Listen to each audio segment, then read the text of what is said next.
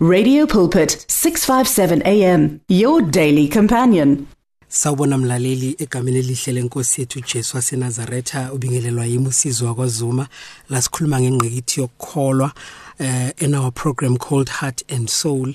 Ngiyakubingelela ngo2024 uNkulunkulu bemuhle wasigcina sangena enyakeni omusha because yabona sithi ungu Ebenezer because God has many redemptive names but because usigcine kwaze kwaba lana sithi ungu Ebenezer.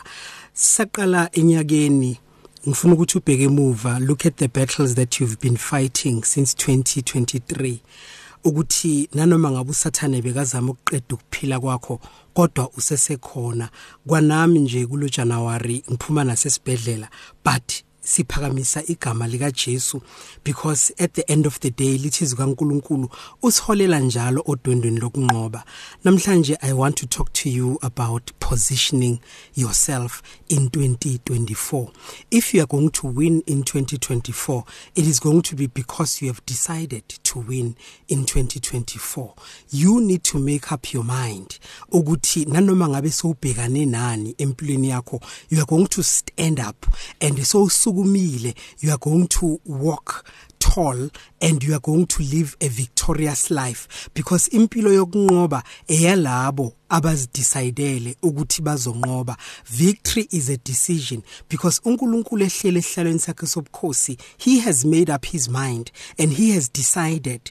Lithi zikaNkulunkulu blessed be the Lord who always causes us to triumph in Christ Jesus. Yena uNkulunkulu on his side he has decided that you are more than a conqueror. You also need to reiterate and you are also you are also required ukuthi bese sovumelana nalokho okushiwo uye in order for you to be victorious in 2024 ngo 2024 asinqobi kuphela but ngo 2024 we are going to implement the assignment that God has given us.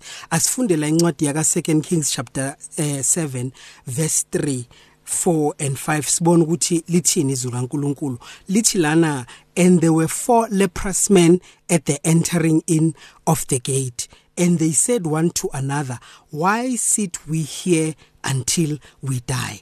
Liyangibusisa izwi kaNkuluNkulu because the first thing that it introduces about these guys alikhulumi ngamagama but it introduces their condition ukuthi they had leprosy. And lepo, leprosy had, was a taboo. It was a disease which was a taboo at the time. You know lapho le verse noma lapho this scripture it was written. Because this is kaNkuluNkulu they were sitting outside of the gate meaning ukuthi they were the rejected ones. Bebangadingeki ukuthi bangene because leprosy at the time was an incurable disease and it was a contagious disease. So besekuphelile ngabo. Lithi iBhayibheli there were these four leprous guys abahleli lapho. Bese they said one to another why do we sit here until we die? Njengoba uhleli lapho kuleso simo mhlambe na uhleli esimeni esifana njenge leprosy maybe nawe sebaconcludeile ukuthi ngoba lo akafundanga angeke asabe yinex mhlambe sebakubize wonke amagama. Maybe your situation has disqualified you from moving forward ngempilo yakho but the word of God lithi but they said one to another why sit we here until we die? The bible the bible does not tell us ukuthi what what conversation they had before. Mhlambe they were sitting in a pity party.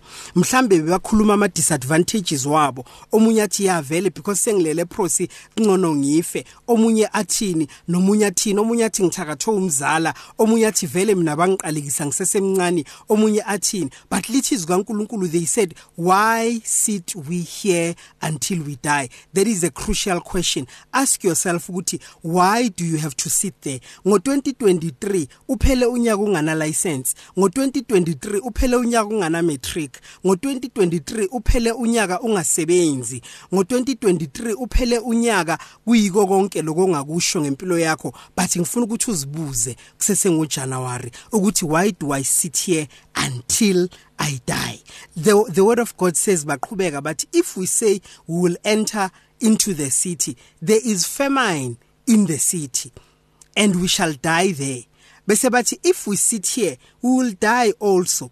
Hallelujah. Bese lithi zikaNkuluNkulu now therefore come let us fall into the host of the Syrians. If they save us alive we shall live and if they kill us we shall die. So in other words bathi kunokuthi sihlale la ngoba masihlala vele sizofa ayikho into ezoyenzakala. If we go into the city abasayikhuluma indaba yokuthi ba rejected in the city. Abayikhuluma indaba ukuthi bazosibulala because they knew they know that we are lepers. But bathi kunendlala in the city. Nalapho sizofa bathi kungcono sihambe siye ku enemy camp. They decided to risk with their lives. They decided ukuthi you know what we are let's rather go to the enemy camp. I do not know ukuthi bekwenzakalani but i think it was the holy spirit. Because if you read izwi likaNkuluNkulu prior the word of god lithi lapha ku 2 kings chapter 6 the the the prophet elisha prophesied ukuthi tomorrow this time kuzoyenzakala a turnaround in the economy. Glory to jesus. Kanti umoya kaNkuluNkulu sohambile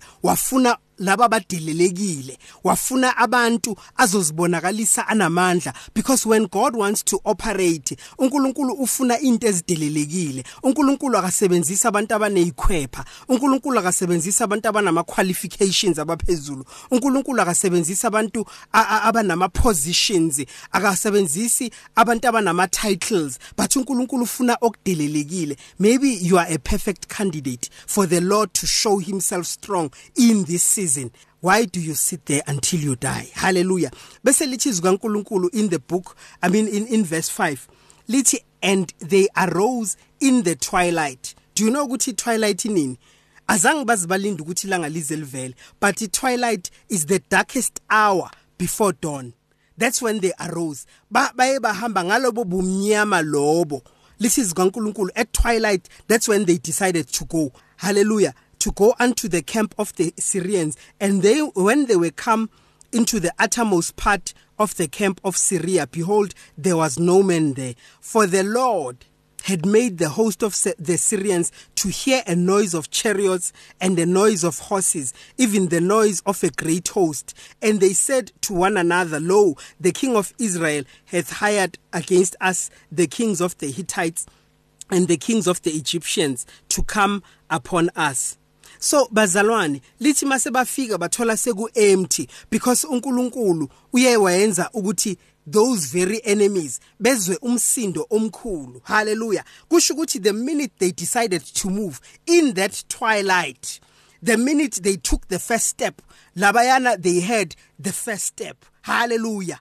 Ngaleso sikhathi lesabanyakaze ngaso nawe asiseke isidingo esokuthi ulinde ukuthi kushintshe ini. Asikho isidingo sokuthi ulinde ubani azokunikeza imali. Asikho isidingo sokuthi unike ulinde ubani azokuthengela igrocery. Move right now in that darkest hour. Hallelujah.